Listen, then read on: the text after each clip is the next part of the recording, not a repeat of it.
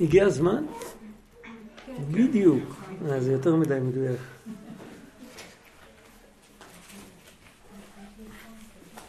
אני אשאל בינתיים, מה ההבדל בין רקיע לשמיים? יש הבדל. כל מקום שמדובר על שפע, מדובר על שמיים, וכשמדובר על רקיע, מדובר על מחסום. וזה שתי תנועות בנפש. רקיע זה כאילו, עד פה תבוא, רקוע, מעבר לזה אתה לא יכול להשיג. ושמיים זה צמצום שדרך זה אתה יכול לקבל משהו. אבל כתוב, ויקרא לרקיע שמיים. נכון, נכון, כי יש בה מושג, בשמיים האלה, תראי, נכנסים המקובלים, אז אפשר לדבר בשפה של קבלה, זה יותר קל. השמיים זה ספירת הבינה. בספירת הבינה יש את שתי היסודות האלה. מצד אחד זה בניין, מצד אחד זה נגיש בגלל שזה מבנה. החוכמה היא רוחנית יותר. ודווקא בגלל שזה נגיש, אז יש שם את עד פה תבוא ותו לא. אז זה באותו דבר עצמו, בגלל שזה מצמצם, בגלל זה, מזה יכול להימשך שפע. אז זה אותו דבר, אבל כל אחד מרמז על... זה כמו כל בן אדם, כל אחד מאיתנו הוא אבא, והוא בעל מקצוע, נגיד, הוא יכול להיות אבא ויכול להיות נהג ויכול להיות נכד של מישהו ובעל של מישהו, יש לו המון שמות. זה הכל אותו אדם, ויש לו כל כך הרבה שמות, תלוי מאיזה צד מסתכלים עליו. כל אחד מאיתנו הוא גם בן וגם הורה וגם נכד. תארים בעצם. זה תוארים שמתארים את אותה אישיות, כל אחד מזווית אחרת. השמיים והרקיע זה מתאר את אותו דבר. אם מסתכלים על זה שמעבר לזה אי אפשר להגיע, זה רקיע. אם מסתכלים על זה שבכל אופן אפשר לקבל מזה משהו, זה שמיים. ערב טוב. ערב טוב. ויצמח השם אלוקים מן האדמה, כל עץ נחמד למראה וטוב למאכל. פספסנו פסוק. וייטע השם אלוקים גן בעדן מקדם, וישם שם את האדם אשר יצר. האדם לא נברא בגן עדן, שמו אותו בגן עדן, בראו אותו במקום אחר, ושמו אותו בגן עדן. הגן עדן הזה, ערב טוב, כתוב בפירושים של הקדמונים, כתוב שקודם כל, כל הסיפור הזה שמסופר כאן, הוא קודם כל סיפור פיזי לגמרי. אחרי זה נדבר על הצד הרוחני שלו, אבל קודם כל, סיפור גשמי לגמרי. הם אפילו מתארים את המקום הגיאוגרפי של המקום הזה, איפה שזה היה.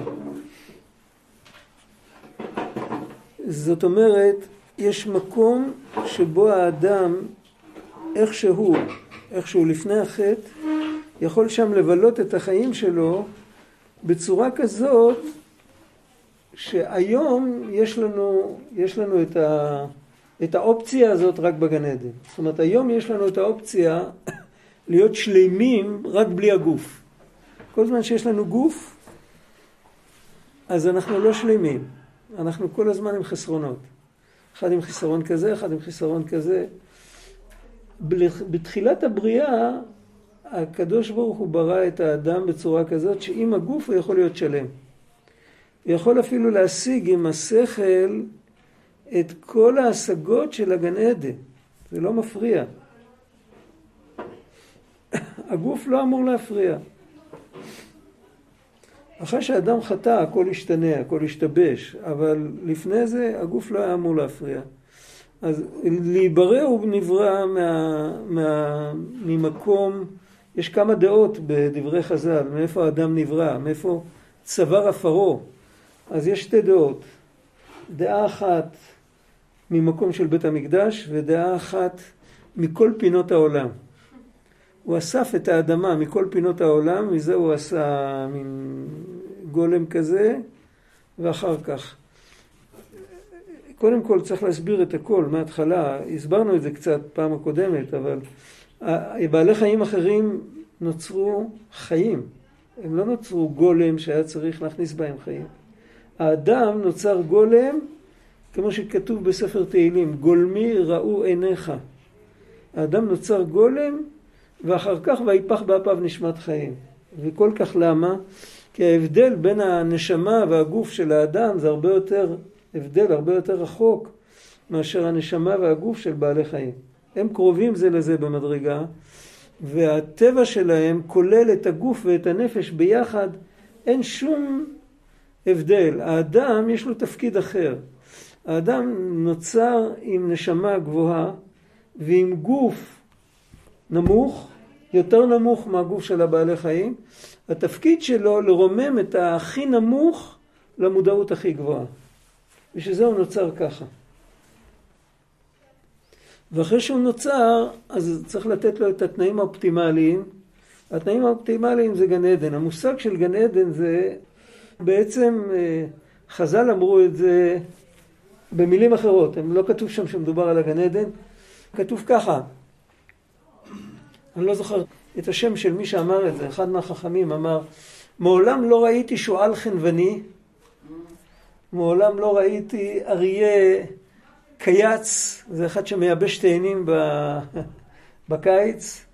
מעולם לא ראיתי, מה עוד כתוב שם, מי זוכר? כל מיני דברים כאלה. הוא לא המקצועות אצל בעלי חיים. הם כולם, יש להם את המזון שלהם, כל אחד באזור הגיאוגרפי שלו, אלא אם כן בני אדם יתערבו בחיים שלהם. לקחו אותם לגן חיות, אז צריך להביא להם אוכל. אבל אם נותנים לבעל חיים להישאר באזור הגיאוגרפי שלו, יש לו את האקלים, את הצומח, את החי, את מה שמתאים לו, אם לא מתערבים לו, אז הוא בגן עדן. כמובן שהוא גם חוטף מכות וגם סובל, אבל הוא לא צריך לדאוג. המציאות שלו זה חלק מהטבע, בדיוק כמו שהעצים זה חלק מהטבע, הבעלי חיים הם חלק מהטבע. ואז הוא שואל מדוע האדם צריך לקום בבוקר ולצאת לעבודה, ולמה אין לו את אותם תנאים שיש להם. אז כתוב שם, הראיתי את מעשיי וקיפחתי את פרנסתי. הם לא חטאו, בעלי חיים לא חטאו מעולם, אין להם את האופציה לחטוא. אני חטאתי ואני צריך... אז אנחנו נדבר על זה יותר כשנגיע לחטא. רבי צדוק מלובלין כותב שכל זה שבני אדם צריכים לצאת לעבודה, הוא קורא לזה... לא בדיוק במילה העברית הזאת, הוא קורא לזה ריפוי בעיסוק. יודעת מה זה ריפוי בעיסוק? זה שבן אדם משתגע, אין לו מה לעשות, אז נותנים לו שיעשה משהו. שהוא לא... הוא אומר ככה, אם בן אדם היה נשאר במדרגה הנמוכה שלו, אחרי שהוא ירד מהחטא, אחרי שהוא ירד על ידי החטא, הוא ירד מדרגה נמוכה, עכשיו אין לו כבר את ההשגות של הגן עדן, הוא לא רוחני כל כך, ועוד נוסף לזה יהיה לו זמן מהבוקר עד הערב, לא יצטרך לעשות כלום, אז היצור הזה יהפוך להיות יצור מסוכן. בן אדם עם עודף זמן, ובן אדם גשמי, נמוך, עם מוטיבציה נמוכה, עם כל הזמן ועם כל האפשרויות, זה לא דבר טוב. ברגע שלקחו לו את ההשגה העליונה, הוא לא הצליח להחזיק מעמד בהשגה העליונה הזאת, אז הוא קיבל מיד תפקיד, שהתפקיד ייקח לו את הזמן. אנחנו רואים את זה היום בחברת השפע, שאנשים באמת או שמזיקים לעצמם, או שמזיקים לאחרים. היום עובדים הרי פחות ופחות כל הזמן. זה לא כל כך נכון. מצד אחד עובדים פחות, מצד אחד דואגים יותר. כל הזמן, כאילו, פעם היו דואגים הרבה פחות, היו עובדים יותר ודואגים פחות. על כל פנים, האדם, הכניסו אותו לגן עדן, הכניסו אותו למצב שהוא לא צריך לדאוג. שיש לו את הכל מה שהוא צריך, הכל מוכן שם. ויצמח השם אלוקים מן האדמה, כל עץ נחמד למראה וטוב למאכל, ועץ החיים בתוך הגן ועץ הדעת טוב ורע. מה זה המושג בגשמיות?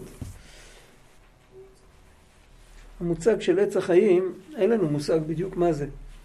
מהפסוקים הלאה נראה שמי שאוכל אותו לא מת. ככה זה נראה מהפשטות של הפסוקים. מה זה הדבר הזה? אנחנו לא מכירים היום פרי כזה שמי שאוכל אותו לא מת יותר. ואם לא נגזר על האדם למות עד שהוא חטא, אז הוא לא צריך את הפרי הזה. הוא יכול לחיות גם ככה. האמת שאנחנו לא מבינים את שני הצדדים. אנחנו לא מבינים לא את המוות ולא את החיים. אנחנו לא מבינים בדיוק איך המנגנון הזה עובד ואיך הוא נגמר פתאום. תמיד יש סיבה. יש, איך אומרים, המלאך המוות אמר שלא נעים לו, כולם מקללים אותו. אז אמרו לו, יגידו תאונה, יגידו מחלה, יגידו, אף אחד לא יגיד עליך, אל תדע, יהיה בסדר. אתה יכול להישאר רגוע. זה בדיחה. אבל על כל פנים, הסוד של החיים ושל המוות הוא מופקע זה, וכאן נראה, כמו שאמר רבי שמחה בוני מבשיסחה, שבדברי אגדה, הרמז זה הפשט. כנראה שכאן שמדובר על עץ החיים, אז לא מדובר על משהו פיזי. יש אפשרות לנגוע בחיים שלמים שלא נפסקים, שמי שפעם נוגע בהם, הוא לא מאבד אותם אף פעם. מה המשמעות של לנגוע בחיים כאלה? זה כמו לנגוע באמת. דיברנו כמה פעמים על זה, שבני אדם לפעמים חיים בשקר. מלחמת העולם השנייה, הרוסים פרסמו בתקשורת שמנצחים בכל החזיתות. המון אנשים נהרגו בגלל זה, כי הם היו לוקחים את הרכבת ונוסעים לאוזבקיסטן, לקזחסטן, לכל מיני מקומות שגרמנים לא הגיעו. אבל הם היו פתוחים שהרדיו אמר שאנחנו מנצחים בכל החזיתות.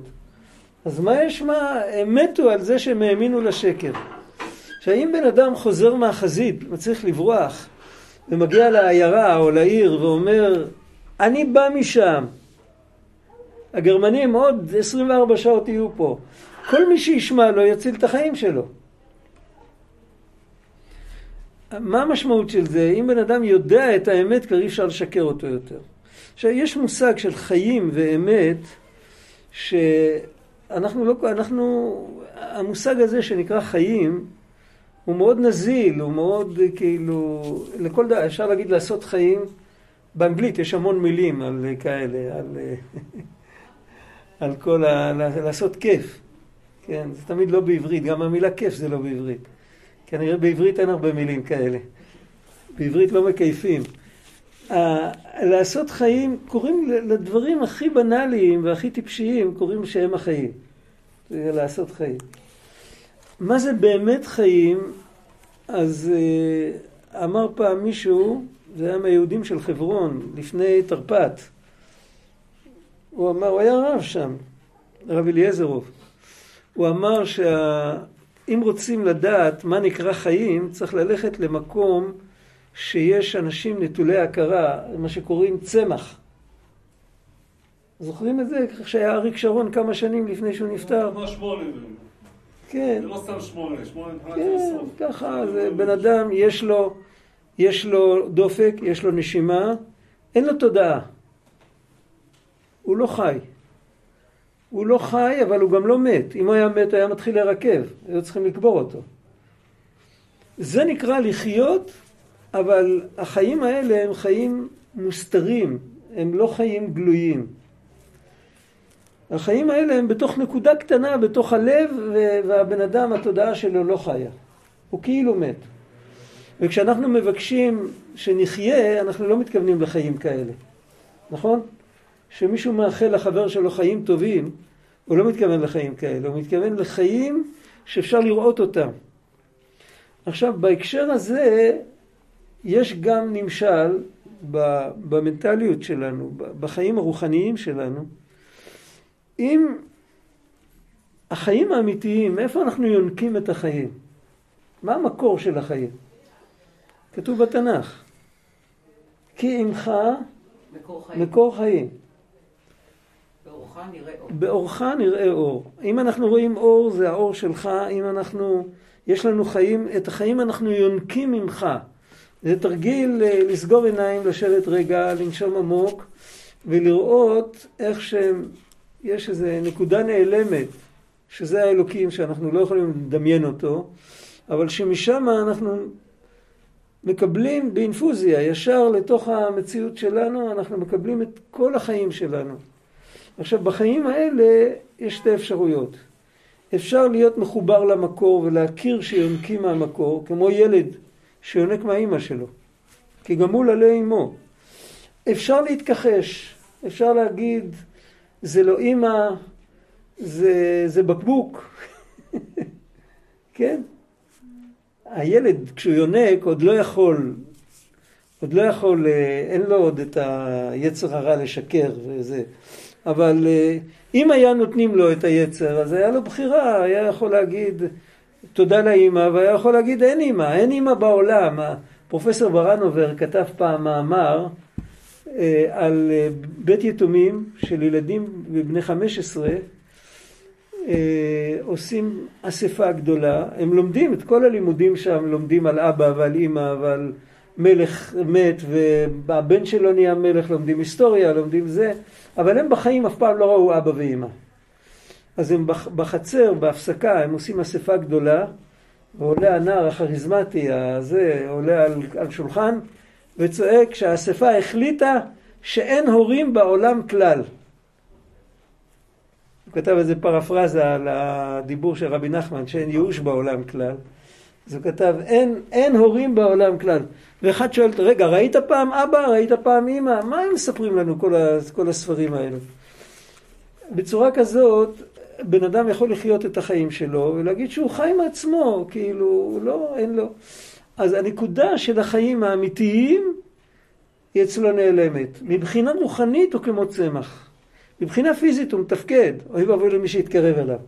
אבל מבחינה רוחנית, אמיתית, הוא לא נוגע בחיים. אם בן אדם פעם אחת העיר לו, נפל לו הסימון, זה לא הסימון תודעתי, זה הסימון רגשי. אם הוא פעם אחת התחבר לנקודה שחיים זה אלוקים, איך כתוב בספר דברים, לאהבה את השם אלוקיך, כי הוא חייך. הוא החיים. פעם אחת, אם בן אדם הרגיש את זה בלב שלו, פעם אחת, אי אפשר לשקר אותו יותר. זה נקרא וחי לעולם. זה ברור? זה לחיות לעולם, כי עכשיו החיים שלו, אף אחד לא חי לעולם, הוא ימות. אבל בתודעה שלו, החלק הרוחני שלו הרי לא מת, מה שמתבלה בקבר זה הגוף. החלק הרוחני שלו לעולם ועד ידע, שהאלוקים זה החיים, וממנו הוא מקבל את הכל. הוא לא ירמה את עצמו ולא ייתן לאחרים שירמו אותו. והוא ודאי שהוא לא ירמה אחרים. זאת אומרת שבעצם מה אתה אומר? אתה אומר שאם חשבנו שהמוות זה מסתורין, החיים זה מסתורין יותר גדול. כן. כן. כן. אבל יש בחינה של עצוב ושוע, זאת אומרת, אתה נוגע בנקודה ואתה יוצא. כן, כן, נכון. אי אפשר להישאר שם. אתה לא יכול להישאר שם. אי אפשר להישאר שם. זה כל הזמן מחליט אתה במשקל. אבל עצם העובדה שנשאר רושם מהרגע הזה, זה מסדר לי את המוח. כן, זה נותן. אי אפשר לשקר אותי יותר. האור עובר והכוח נשאר.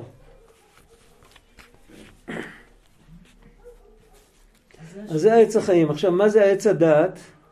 העץ הדעת בא ללמד אותנו טוב ורע. אנחנו תכף נראה את זה בהמשך, מה קרה עם זה. בקיצור, רק נזכיר, דיברנו על זה כמה פעמים, יש לאדם עוד סקאלה של טוב ורע. לא כמו לכל הבעלי חיים ולא כמו למלאכים מצד שני. עוד סקאלה של טוב ורע, הכוונה שמה שהשם דורש ממנו, מה שהשם רוצה זה טוב, מה שהשם אומר לא זה רע. זה חוץ מהסקאלה הטבעית, הביולוגית של טוב ורע. יש עוד סקאלה, והעץ הזה בא ללמד אותנו את הסקאלה הזאת של הטוב הרע. זה ברור? סליחה, לפני שאתה ממשיך. אני לא שומע טוב. מה שאמרת קודם, התרגיל הזה שאפשר לעשות, כן. זה השיביתי? זה? שיביתי השם. שיביתי זה יותר גבוה. אבל זה מינימום. על זה אמרו צדיקים שאת זה כל אחד יכול לעשות. השיביתי זה כאילו, מצד אחד זה יותר גבוה, כי זה בתוכי, והשיביתי זה כאילו מול. אבל מצד שני, היות שזה לא בתוכי, אז זה גם לא מצומצם, אז אני יכול להמריא יותר עם המחשבה הזו. אז זה לכאן ולכאן. כן. לגבי טוב ורע לא ברור. טוב ורע לא ביולוגי ולא טבעי, זה טוב ורע שיש רק לבני אדם. מה זה העץ הזה? מה? מה זה העץ הזה?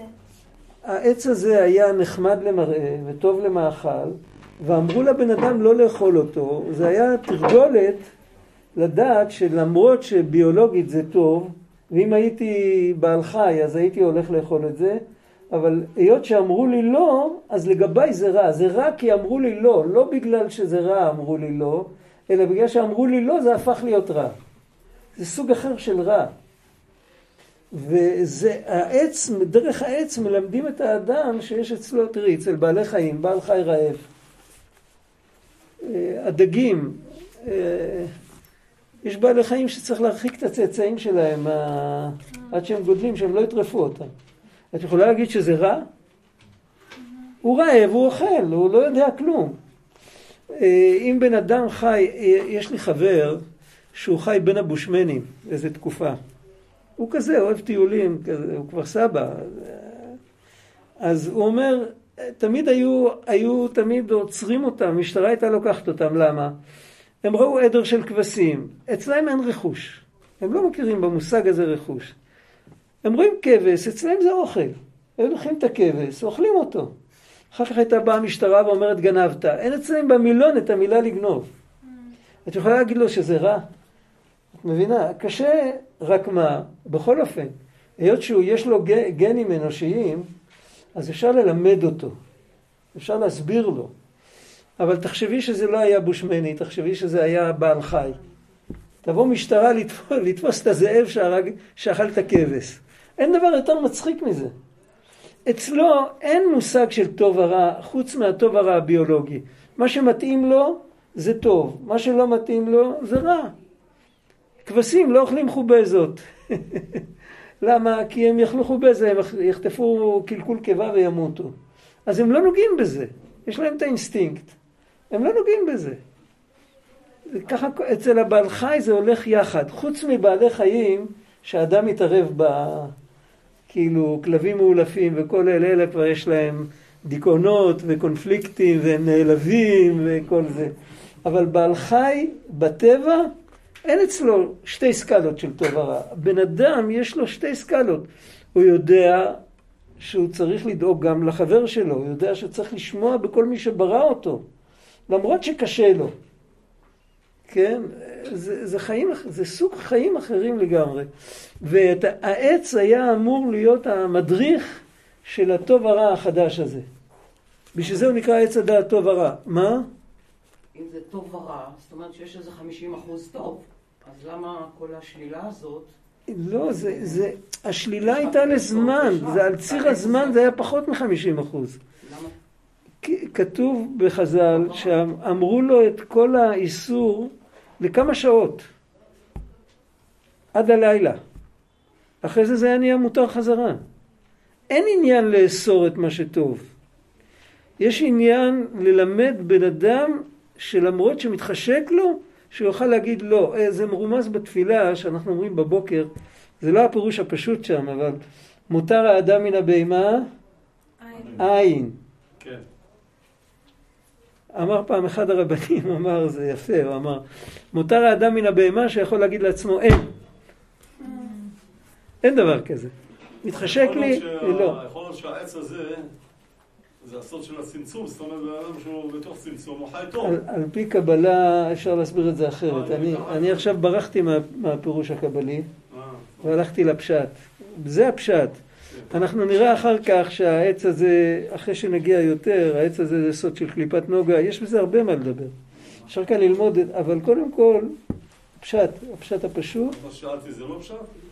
זה נכון, הכל נכון. אז נשמעים מהשאלה שהיא לא פשט? כן. אבל עכשיו, כרגע, בפשט התפקיד של עץ הדעת, זה ללמד אותנו שיש לנו עוד מציאות של טוב ורע, לא להסתכל. עובדה, מי בא לפתות שזה טוב? הנחש. הנחש, הנחש הוא לא בן אדם. אצל הנחש יש רק טוב ורע אחד. הנחש צודק מבחינתו, נכון. אבל זה לא רלוונטי לנו. אני לא שומע. לא. אוקיי. שואלי אותו רענה, אני לא גאה. אני לא שואלת אותך. ונהר יוצא מעדן להשקות את הגן, ומשם ייפרד והיה לה 4 ראשים. פה רואים, הרעיון הוא רעיון קבלי לגמרי, מה שאני הולך להגיד עכשיו, אבל פה רואים את ה... רואים כאן איזו אמירה שכל דבר בשורש, ככל שהוא יותר גבוה, הוא יותר אחדותי, וככל שהוא מתרחק מהשורש, הוא מתפצל ליותר ניואנסים. איך כתוב? נהר אחד יוצא מעדן להשקות את הגן, וכשהוא מגיע, העדן זה תמיד, כמו שאתה אמרת, הסוד, הנקודה הנעלמת. על העדן כתוב בתנ"ך, עין לא ראתה אלוקים זולתך. והנהר שיוצא מהעדן, כשהוא משקה את הגן, משם הוא ייפרד והיה לה 4 ראשים, משם הוא מתחיל להתפצל. אנחנו רואים את זה, קודם כל את הכלל הזה, רואים את זה בביולוגיה. בביולוגיה אנחנו רואים, בכל הבעלי חיים, לא רק אצל הבן אדם, בכל הבעלי חיים, שנולד ילד, ולד, נולד עופר קטן, נולד חתול קטן, לא משנה, כלב קטן, אריה קטן. האבא שלו, הזכר, נותן נקודה אחת, ואצל האמא זה מתרחק מהמקור, וזה, יש שם 9 חודשים, 5 חודשים, יש כאלה 12 חודש, ולאט לאט זה גדל וגדל וגדל, עד שבסוף יש דברים שהם רחוקים מאוד, כאילו ציפורניים, שערות. איך יודעים שילד הוא גמור? שיש לו את הציפורניים, יש לו את השערות. שיניים. זה כאילו, זה, כן. וכשהוא גמור לגמרי והוא כבר נולד, אז הוא גם יש לו הפרשות. וכשהוא בתוך הזרע של האבא, שם זה המובחר מכל הגוף, אין שם הפרשות, אין שם, להפך הוא נברא מהקוד, מהאינפורמציה. אותו דבר שאנחנו מסתכלים על גרעין של עץ. גרעין של עץ, בעצם הגרעין עצמו שיוצא מזה עץ זה פלא, מאוד גדול. תחשבו על עץ, על סקויה, כן. יוצא מגרעין קטן, איך, מה זה? אבל, והגרעין עוד מקבל מים, שוכב באדמה, ועוד מתקלקל קצת שם. הוא כבר אי אפשר להחזיר אותו למדף, הוא ימשיך להירקב. ומה שיש בגרעין זה אינפורמציה. אינפורמציה אחת פשוטה, איזה קוד גנטי, שהאינפורמציה הזאת ברגע שהיא נוגעת באדמה, אז היא מושכת אליה מהאדמה בדיוק את הכוחות שהיא צריכה, מזה נבנה העץ. זה פלא, זה פלא אלוקי, זה אנחנו לא, אי אפשר להבין את זה בשום אופן. ובעץ כבר יש עלים שנושרים בחורף, יש קליפה שמתקלפת והיא כבר לא שווה כלום. בעץ יש כבר הפרשות, העץ הוא כבר גדול והוא רחוק, וככה כל דבר. וגם בהשגות, בנפש, גם בנפש וגם למעלה.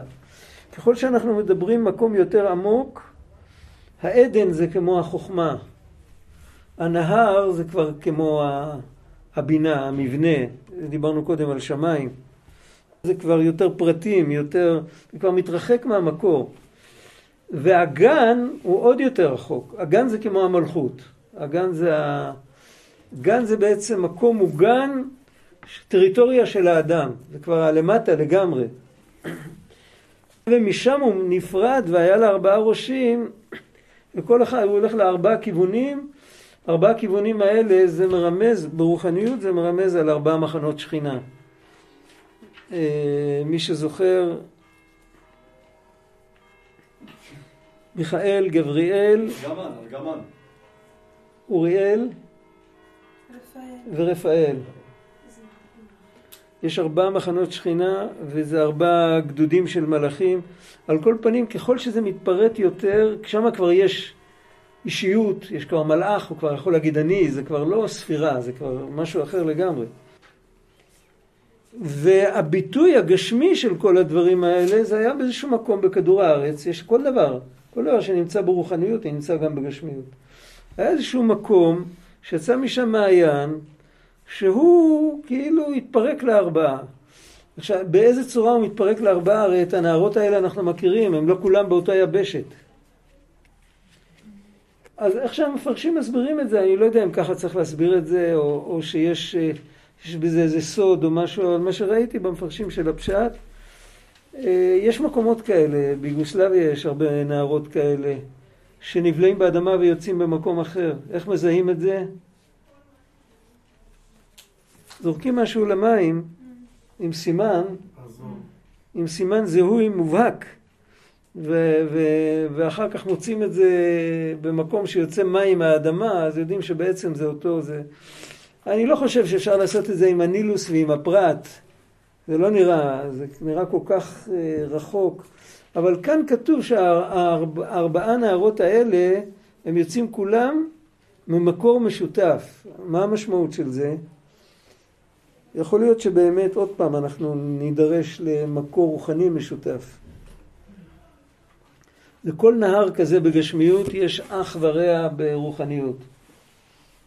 אחד שמקיף את מצרים, אחד שמקיף את ארץ ישראל, אחד מקיף את בבל, אחד מקיף את לא יודע מה, כל אחד מקיף משהו. וכל אחד יש איזו אמירה רוחנית שהתרבות של העם קשורה עם הנהר שעל גדותיה הוא חי. זה דבר ידוע בעולם. יש איזה מחנה משותף לאורך כל הנהר, פחות או יותר, אלא אם כן הוא עובר לאזור שונה לחלוטין. לשם האחד פישון, הוא הסובב את כל ארץ החבילה אשר שם הזהב.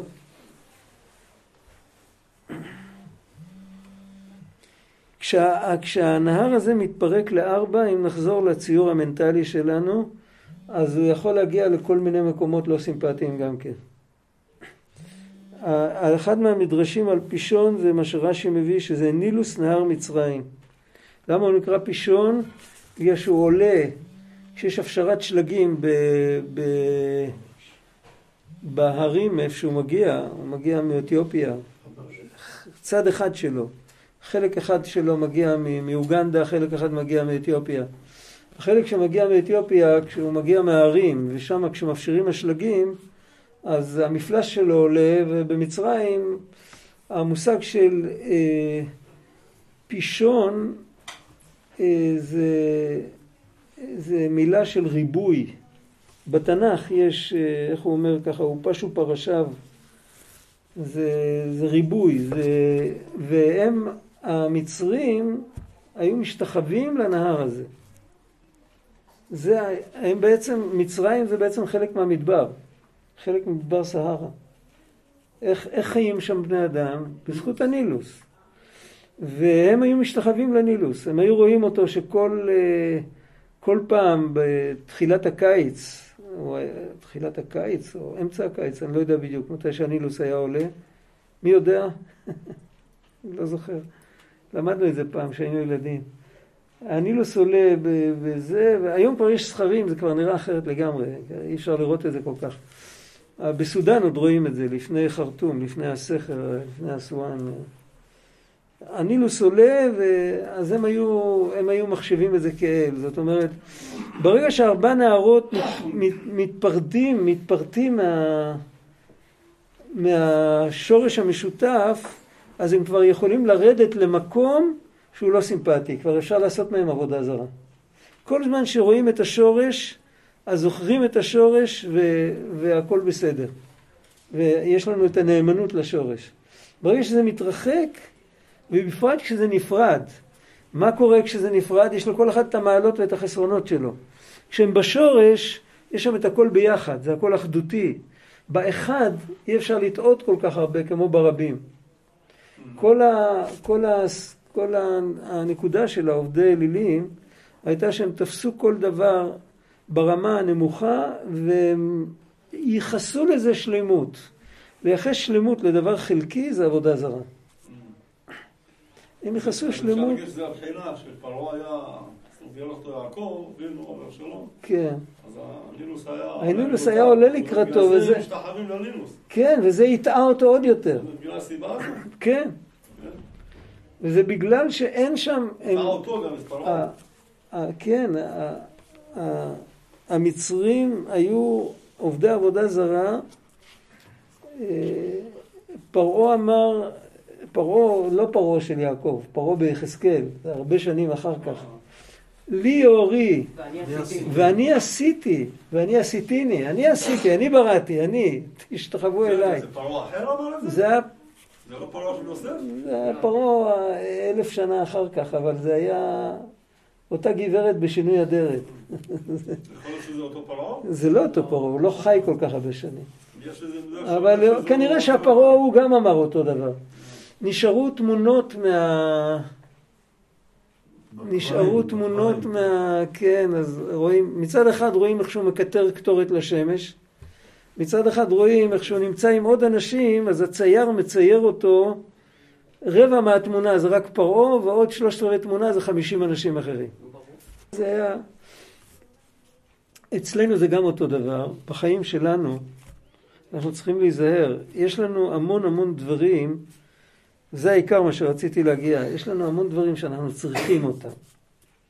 אנחנו צריכים את זה וצריכים את זה וצריכים את זה. עכשיו אנחנו מבקשים כל דבר לחוד, פעם חסר לנו את זה, אנחנו מבקשים את זה, חסר זה, מבקשים את זה, הכל בסדר. אבל צריך לזכור דבר אחד,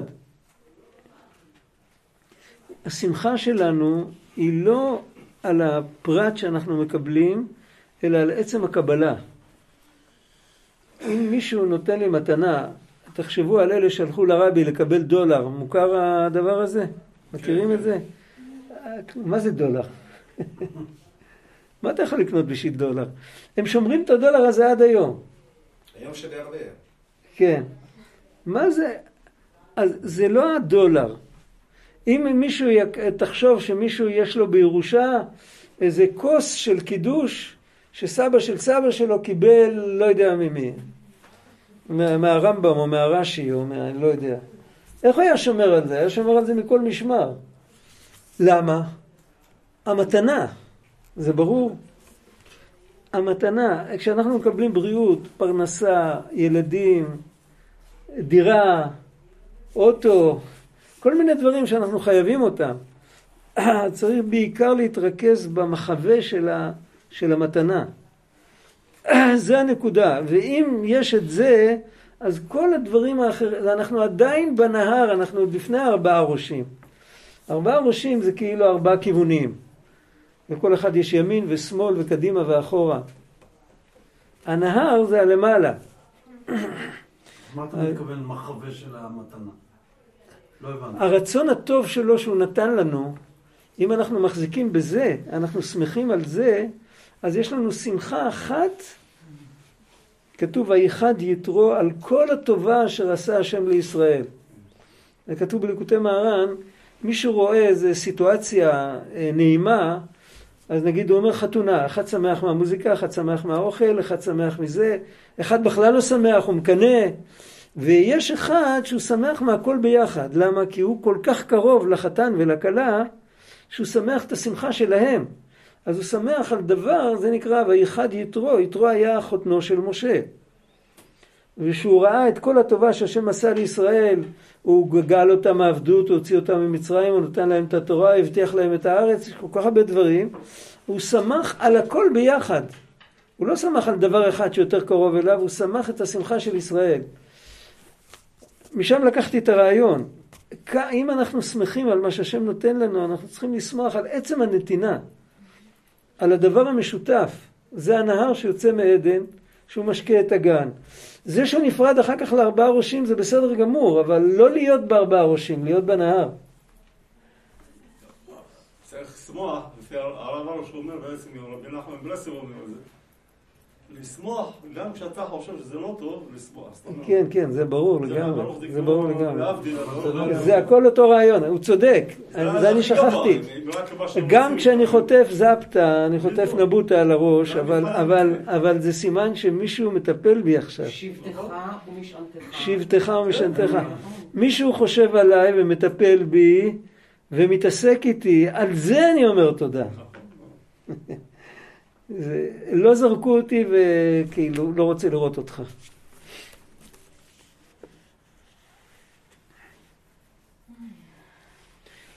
אותו דבר, שימו לב, יש לפעמים, אנחנו לא כל כך מודעים לזה. חז"ל אמרו או חברותא או מיתותא. יש לפעמים מישהו, אדם, יש לו חבר טוב.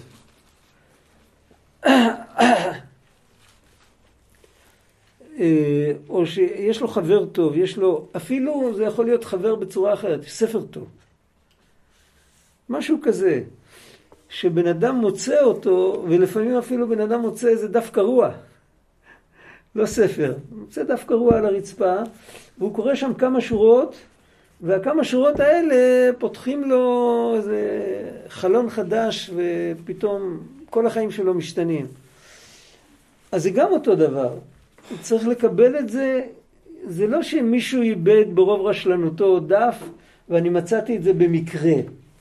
צריך להבין שזה מכתב מלמעלה.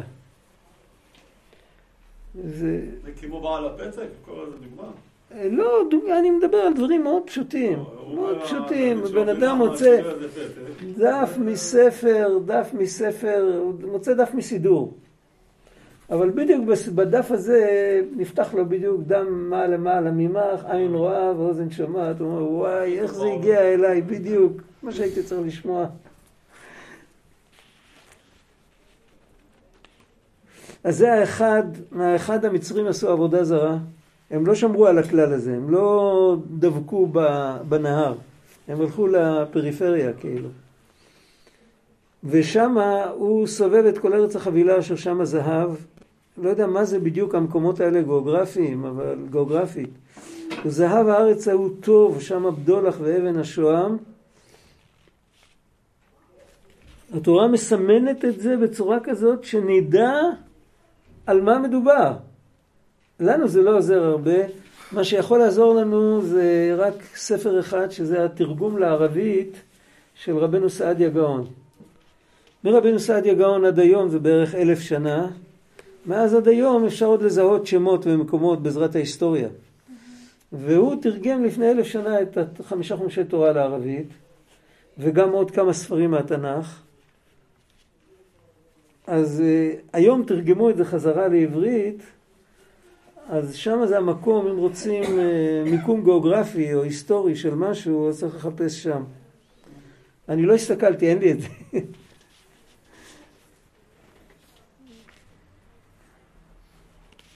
כנראה שהוא מדבר על זה, עוד נקודה, זה נקודה מעניינת, יש את זה בסיפורי מעשיות שלמדנו. מי שזוכר שם שהמליץ של המלך, האוהב נאמן של המלך יושב בתוך ים של יין. שהים נעשה מהדיבורים של המליץ, ובני המדינה של השיקרות חשבו שהוא שיקור גדול. הם עומדים ליד בן אדם מורם מעם, הוא המליץ, המליץ בתנ"ך זה הנביא.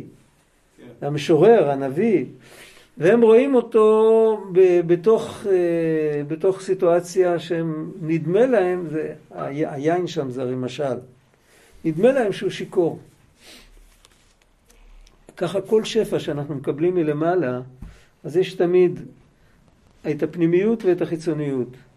יש מי שרואה את הפנימיות, יש מי שרואה את החיצוניות. אנחנו כשמדברים על בדולח, מה זה בדולח? כתוב על המן ואינו כן הבדולח. מה זה בדולח?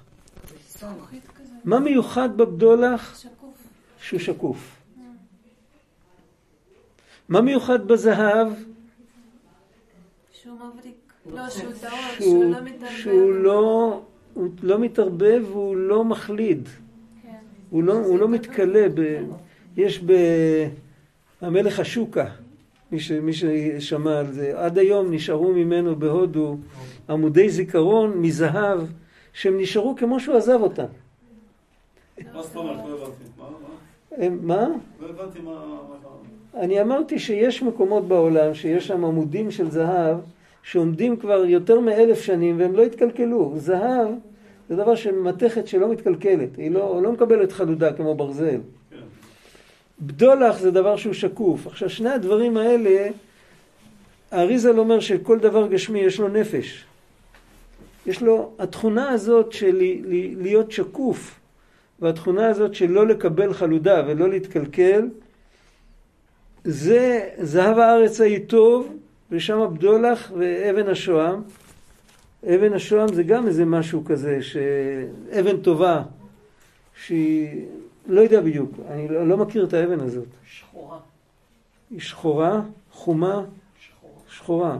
אני לא מכיר. אז זה סימנים של יציבות, יכול להיות שהסימנים של יציבות. אז זהו, זה יציבות, ניקיון, שקיפות.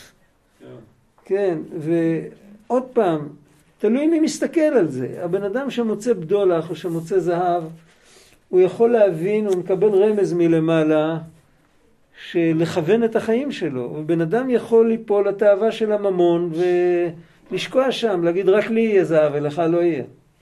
עם אותו דבר עצמו אפשר להתעלות ואפשר לחטוא. שם הנהר השני גיחון, להגיח. מה זה להגיח? לפרוץ מתוך מקום קטן כזה, לפרוץ החוצה. הוא הסובב את כל ארץ כוש. לא יודע מה הרמז פה. כתוב פה ברש"י, כתוב שהוא זורם עם הרבה רעש. זה מה שרש"י מנדב לנו את האינפורמציה. הוא עושה הרבה רעש כשהוא זורם. הוא לא זורם, יש נהרות שיש הרבה מפלים, מזיזים הרבה אבנים וכל זה. כן? אפשר להבין שרש"י נותן רק פשט או גם בעצם... רש"י עושה את שניהם באותם מילים. כל אחד ימצא מה שהוא רוצה. הוא מדבר בבת אחת בשתי שפות. מה עם רש"י יותר עמוק מהפשט? כן, יש ברש"י תמיד את שניהם. את אותו רש"י אפשר ללמוד פה, אפשר ללמוד בגן עדן. שם מבינים אותו אחרת לגמרי. אני דווקא חשבתי לדבר על הנקודה הזאת, אבל אולי יותר בהמשך.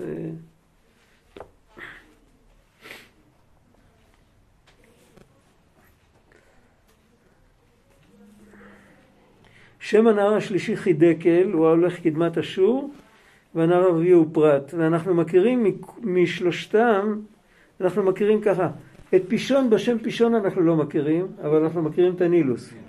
אנחנו לא מכירים את הגיחון, מכירים את הגיחון ההולכים לאט, את הגיחון ליד ירושלים, ולא זה. מהשילוח.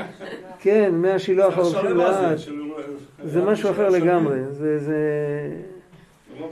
זה לא זה.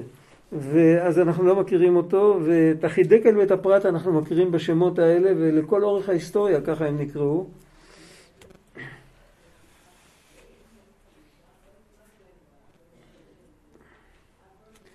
אין כאן פירוט יותר.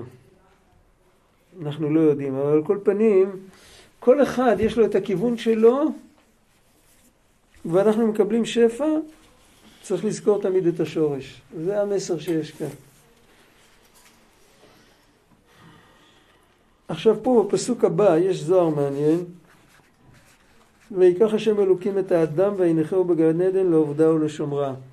מאיפה הוא לקח אותו?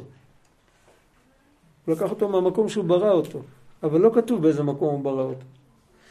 הפסוק הזה בא לרמז סך הכל שהוא לא נברא בגן עדן, אבל הוא לקח אותו מאיזשהו מקום. מה האמירה הזאת שהוא לקח אותו? הזוהר הקדוש כותב שיש בה 4 יסודות, שמהארבע יסודות האלה נברא כל דבר, אש רוח מים עפר, מההתקללות שלהם כאילו נעשה כל דבר, לא נכון להגיד נברא. נברא זה הם עצמם נבראו, אבל מההתקללות שלהם נעשה כל דבר, והארבע יסודות האלה יש בהם טוב ויש בהם רע. תכף נדבר על זה יותר. ובגן עדן אין מקום לרע. לא יגורך רע. ברגע שאדם חוטא הוא נפלט החוצה מהגן עדן אוטומטית. ואז ויקח השם אלוקים את האדם ויניחהו בגן עדן. הוא לקח אותו מהרע של 4 יסודות. הוא הפריד ממנו את הרע שיש ב4 יסודות. עכשיו צריך, הגיע הזמן להסביר את זה, מה פירוש, מה זה הדבר הזה. בכל אחד מה 4 יסודות וצריך להסתכל על ארבע היסודות האלה. אם מדברים על טוב ורע, אז לא מדובר לא על אש פיזית, ולא על מים פיזיים, ולא על רוח, ולא על אדמה, לא על אפר. מדובר על תכונות. התכונה הזאת, מה התכונה הבסיסית של האפר? כובד. כובד, להיות כבד. אז להיות כבד, יש בזה טוב ויש בזה רע. תלוי מה הסיטואציה. אם אני רואה מישהו סובל ואני כבד, אז זה רע. אם מישהו מרגיז אותי ואני כבד, אז זה טוב. אני לא קופץ מיד להגיב לו. וכן הלאה, אותו דבר אש. באש יש טוב ורע. אש זה התלהבות, בהירה, זה...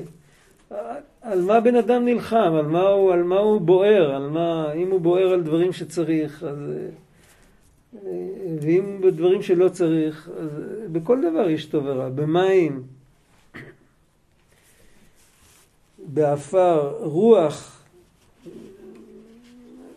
בכל דבר כזה יכול להיות טוב ויכול להיות רע. יש בן אדם שהוא חברותי, והוא מפרגן לכולם, וזה יסוד הרוח. יש בן אדם שאוהב לצ'סבט, אוהב שכולם מקשיבים לו, כולם, זה גם יסוד הרוח, יש רוח טובה, יש רוחך טובה תנחנו בארץ מישור, כתוב בתהילים. הרוח, אם אני הולך איתך, אז הרוח שלי היא טובה. אם אני הולך איתך, אז האפר הוא טוב. מה שנקרא רוח מחאה. כן. מחאה. וכן הלאה.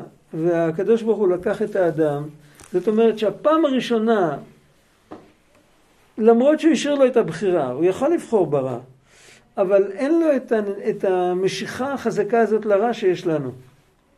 איך שהוא נכנס לגן עדן, הקדוש ברוך הוא הוריד ממנו את הכל, הוא נתן לו מצב אופטימלי, כמו שאומרים. איפה היה היצר הרע שלו? בתוך הנחש. זה ברור. לא בלב, הוא היה מיוצג על מישהו חיצוני יותר, עם משהו חיצוני יותר קל להתמודד, משהו שמגיע מבפנים. זאת אומרת, זה רק בשביל להבין את ההמשך.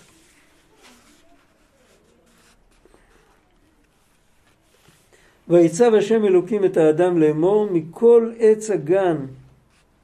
וינכהו בגן עדן לעובדה ולשומרה. זה קשור עם פסוק קודם. זה כתוב פסוק בפרק הקודם.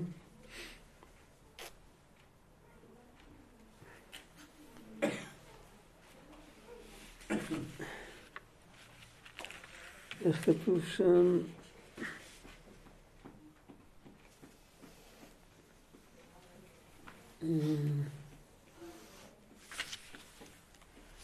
לא, אני לא מוצא את זה עכשיו. וניחו בגן עדן לעובדה ולשומרה. חז"ל אמרו שלעובדה ולשומרה זה השורש של מצוות עשה ושל מצוות לא תעשה. בעצם נתנו לו רק מצוות עשה אחת, מצוות לא תעשה אחת ויחידה. והמצוות העשה שנתנו לו זה לעובדה, לעבוד את הגן. גן עדן לא צריך עבודה מי יודע מה, זה גן עדן.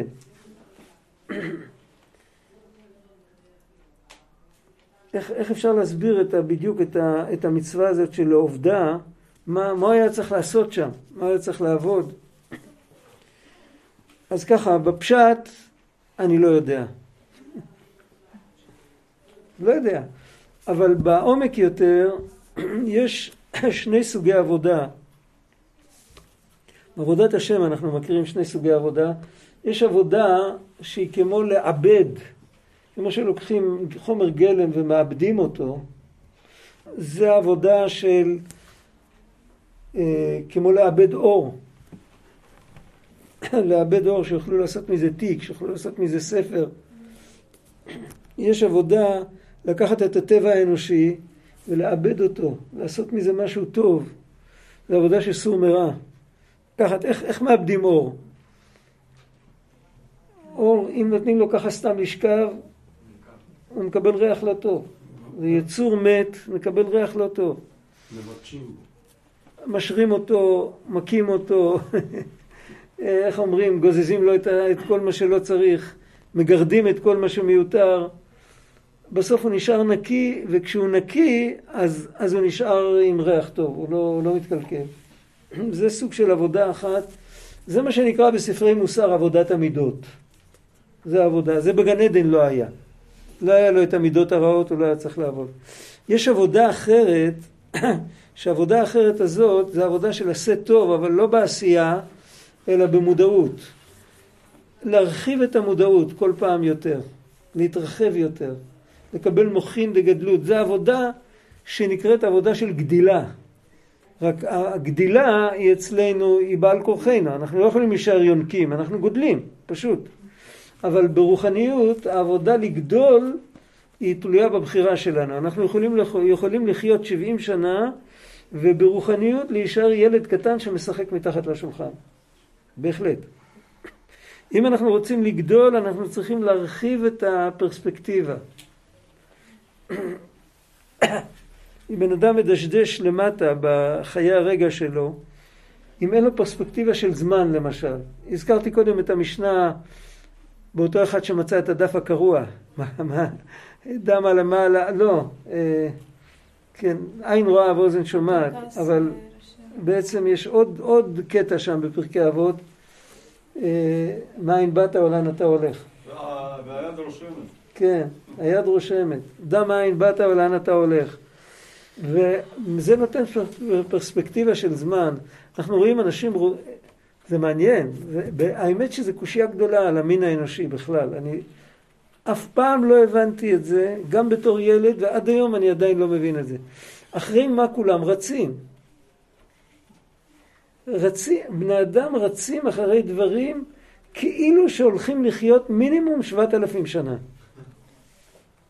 לפי גודל ההשקעה שהם משקיעים, זה בערך שאלתי את השאלה הזו פעם מישהו, נדמה לי את הרב שלי מול התואן, בטוח. אמרתי לו, תשמע, לפעמים אנחנו לבנק, אבל אחד בין 80 בקושי זה, אבל זה פקיל. ויש לי איתו שעות, איך להשקיע, זה דוגמה, זה אמיתי, אני לא הייתי את זה. אמרתי לעצמי, מה, הוא עוד רגע וחצי בקבר, מה אני לא יודע עכשיו, הכסף שלו, מה התשובה? מה ששלו זה מה שהוא טעם, מה שלא שלו זה עזרו ללכת חילת, זה לא שלו. אז אני קיבלתי תשובה, זה בעצם אקסיומה, אז זה כאילו, אם לא נטען דרעין הזה, אז הוא יפסיק לחיות, אפילו שזה שקר.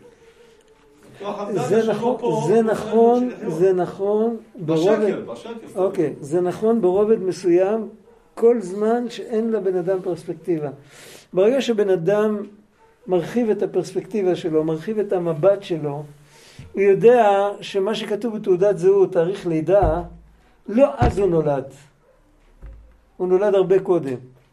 יש לו את ההיסטוריה שלו מלפני שהיה בתוך הגוף. וגם אחרי 120 שנה, כשינפיקו לצאצאים שלו תעודת פטירה, והיה כתוב שם תאריך פטירה, זה גם לא התאריך שהוא לא התחיל להתקיים בתאריך הלידה, ולא מפסיק להתקיים בתאריך הפטירה. אם בן אדם מקבל פרספקטיבה של זמן, אז כל המודעות שלו לדברים גדלה. הוא מסתכל אחרת על הכל. אז אולי יושב ליד הפקיד? לא משנה, אבל לא חשוב, אבל הוא היה באותה מידה שהוא דואג לחסרונות שלו פה, הוא היה דואג מה הוא ימצא אחרי 120 שנה שם. אז הוא לא צריך לשאול את זה הפרקים. זה לא קשור, זה קשור בלב מה הוא שמר, לא בבנק. זה כוח המדמס, באותו רגע שהוא נמצא שם, כן, בגלל למה? הכוח המדמס לא מבורר בגלל שלבן אדם התודעה שלו היא מצומצמת, היא לא רחבה. אם הוא מרחיב את התודעה שלו, אז המדמה שלו כבר מדמה דברים אחרים. כן, זה תלוי בבחירה שלו. עבודה כזאת אפשר לעשות גם בגן עדן. כי גם הגן עדן הוא עולם ויש משהו יותר גבוה. בן אדם, ההנחו בגן עדן לעובדה זה מן קריאת כיוון כזאת. איפה שאתה נמצא, תתקדם. אל תישאר. לא שמו אותך כאן ושתלך לנוח על כיסא נוח. שם אותך כאן כדי שתתקדם, תלך קדימה. ומצד שני, היות שאתה מתקדם, כשמתקדמים אפשר גם ליפול, אז תשמור שתתקדם ושלא תיפול. וגם שהוא סטטי, הוא לא מתקדם, הוא פחות נופל גם. אבל גם שרוצה להתקדם, לפעמים הוא נופל, אז תשמור על עצמך.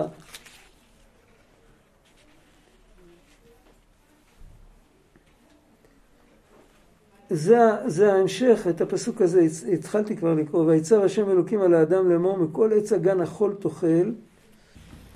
זאת אומרת, הוא קיבל רשות לאכול מכל עץ הגן, כבר 7, אולי נשאיר את זה לפעם הבאה. פסוק ת' ז', מי מוכן לזכור? 16, בפרק ב', פסוק ת' ז'. יפה, חשוב. טוב, תודה.